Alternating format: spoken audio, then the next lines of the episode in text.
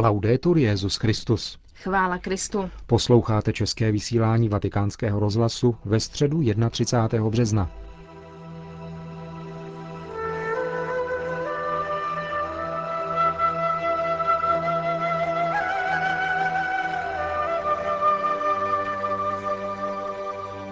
Na dnešní generální audienci, které se na náměstí svatého Petra účastnilo 30 tisíc lidí, pronesl Benedikt XVI. katechezi, kterou jako každý rok během svatého týdne věnoval nadcházejícímu velikonočnímu třídení.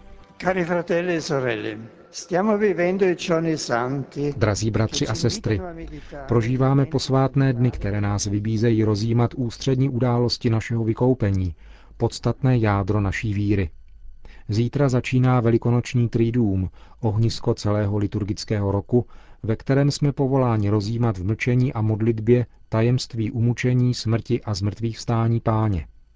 Církevní otcové v homilích často poukazují na tyto tři dny, které nás, jak porotýká svatý Atanáš v jednom ze svých velikonočních listů, uvádějí do onoho času, který nám umožňuje zakusit nový začátek, den posvátných velikonoc, ve kterém se pán obětoval – Vybízím vás proto, abyste tyto dny prožívali intenzivně a aby rozhodujícím způsobem orientovali život každého z vás ke štědrému a přesvědčenému přilnutí ke Kristu, pro nás zemřelému a vzkříšenému. Na mši svaté se svěcením olejů, jež je preludiem zeleného čtvrtku, se zhromáždí všichni kněží s jejich biskupem.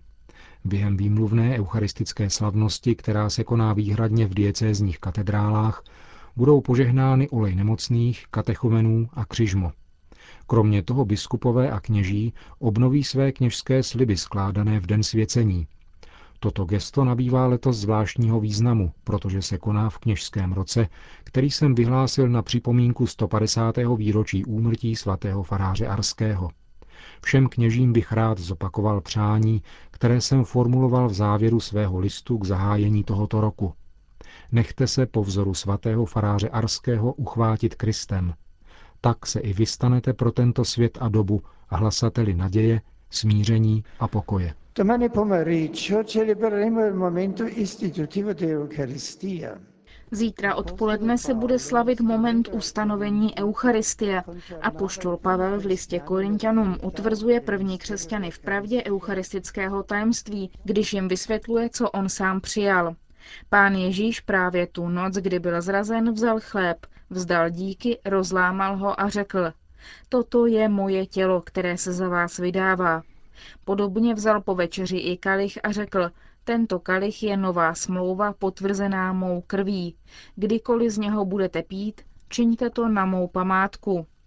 Tato slova odhalují zřetelný Kristův úmysl, reálně se pod způsobami chleba a vína zpřítomnit se svým darovaným tělem a prolitou krví jako oběť nové smlouvy. Apoštoly a jejich nástupce zároveň ustanovuje služebníky této svátosti, kterou odevzdává své církvi jako svrchovaný důkaz své lásky. Con successivo ricorderemo inoltre il cesto di Gesù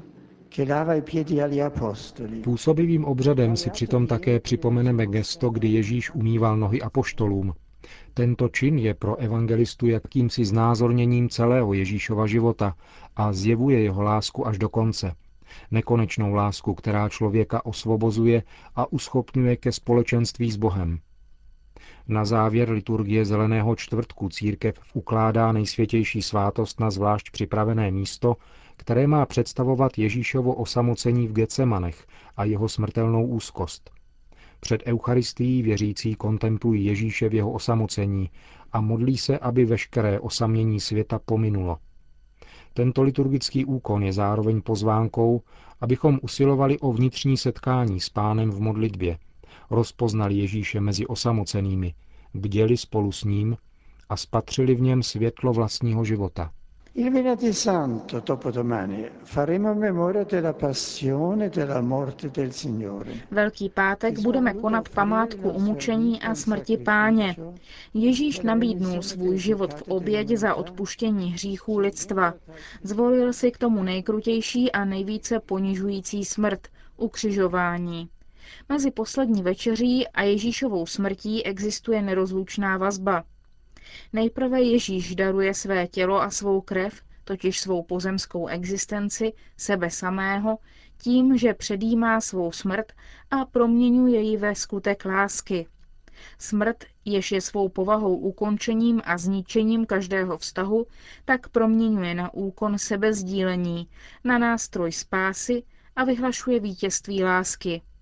Ježíš se tak stává klíčem k porozumění poslední večeře, která předjímá proměnění násilné smrti na dobrovolnou oběť v úkonu lásky, která vykupuje a zachraňuje svět.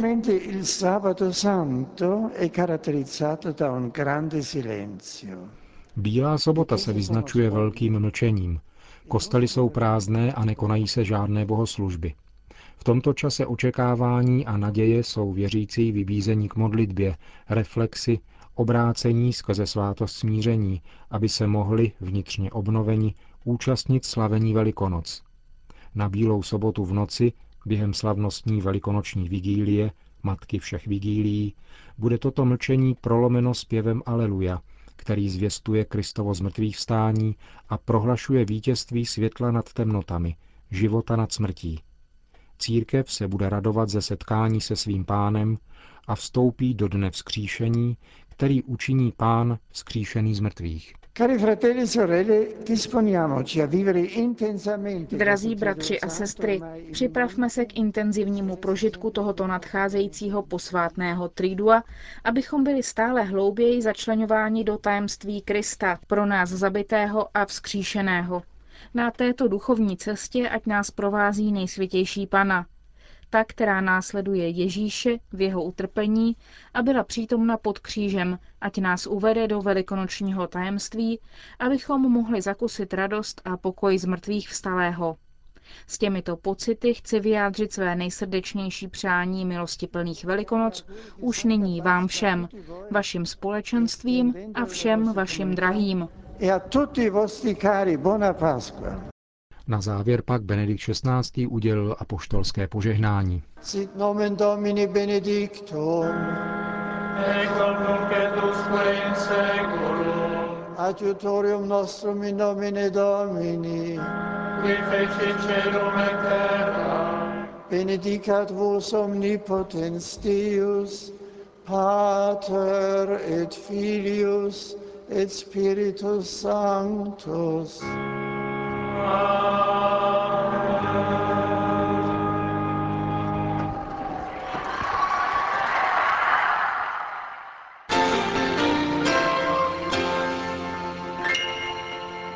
Další zprávy.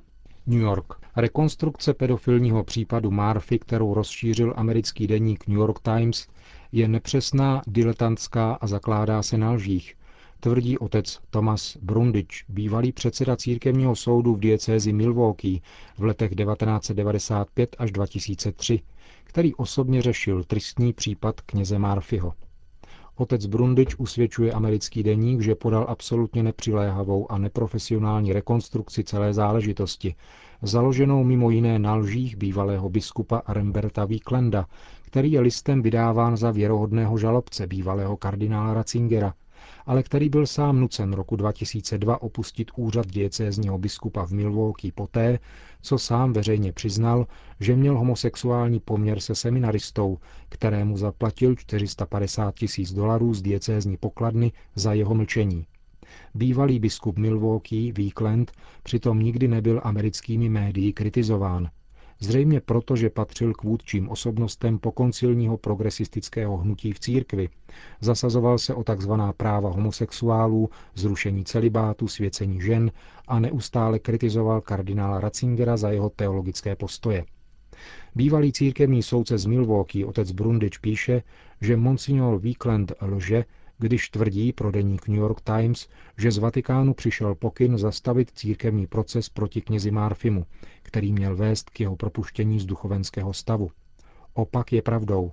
Proces proti Marfimu pokračoval, ale byl přerušen Marfiho smrtí.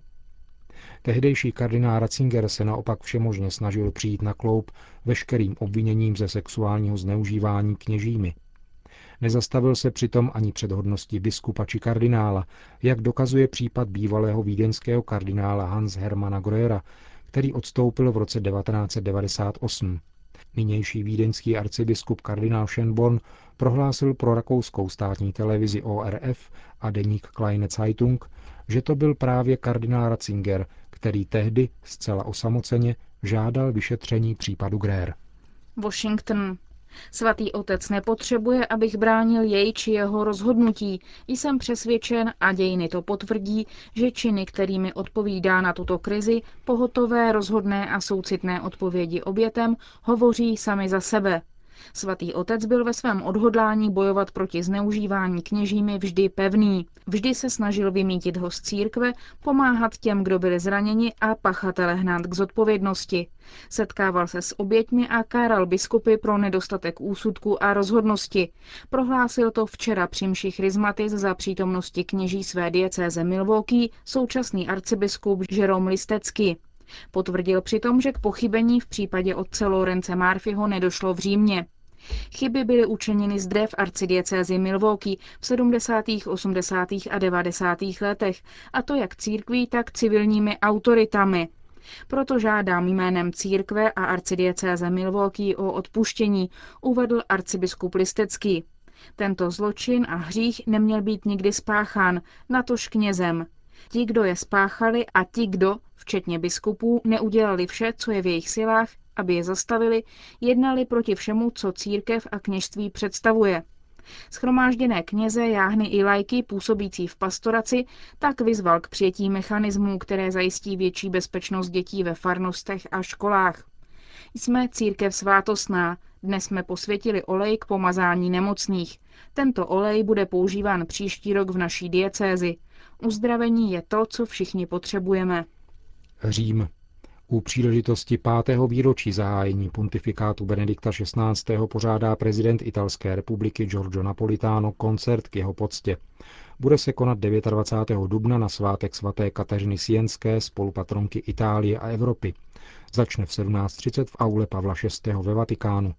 Na programu bude symfonie D-dur Giovanniho Battisti Sammartini, symfonie D-dur zvaná Pražská Wolfganga Amadea Mozarta a symfonie číslo 4 Ludvíka van Beethovena. Řím. V roce 2009 bylo v 18 zemích vykonáno nejméně 714 trestů smrti a v 56 zemích bylo k trestu smrti odsouzeno 2001 osob. O mnoha popravách, především v Číně, ale nejsou podávány zprávy. Vyplývá to ze zprávy Amnesty International. Hovoří mluvčí její italské sekce Riccardo Nuri. Začněme pozitivními údaji. Trest smrti byl aplikován v méně než 10% zemí mezinárodního společenství a tudíž představuje prakticky výjimku. Další pozitivum je to, že počet zemí, v nichž byly tresty smrti vykonány, je ve srovnání s rokem 2008 podstatně nižší, 18 proti původním 25. Rád bych poznamenal, že v Ázii, kontinentu, který zrušení trestu smrti vzdoruje nejvíce, byly zaznamenány významné kroky ku předu. V Afghánistánu, Indonésii, Mongolsku a Pákistánu nebylo vynesení trestu smrti zaznamenáno a Indie už pátým rokem pokračuje v moratoriu. Předpokládáme však, že v Číně jsou jich ale ještě vykonávány tisíce. Požádali jsme vládu v Pekingu, aby zveřejnila data o popravách, protože pokud je pravda, jak říkají, že i u nich dochází ke snižování jejich počtu, není důvod, aby byl trest smrti státním tajemstvím. Říká Riccardo Nuri z italské Amnesty International. Moratorium na trest smrti zatím neuvalili kromě Číny například také Irák, Irán, Saudská Arábie nebo Spojené státy americké.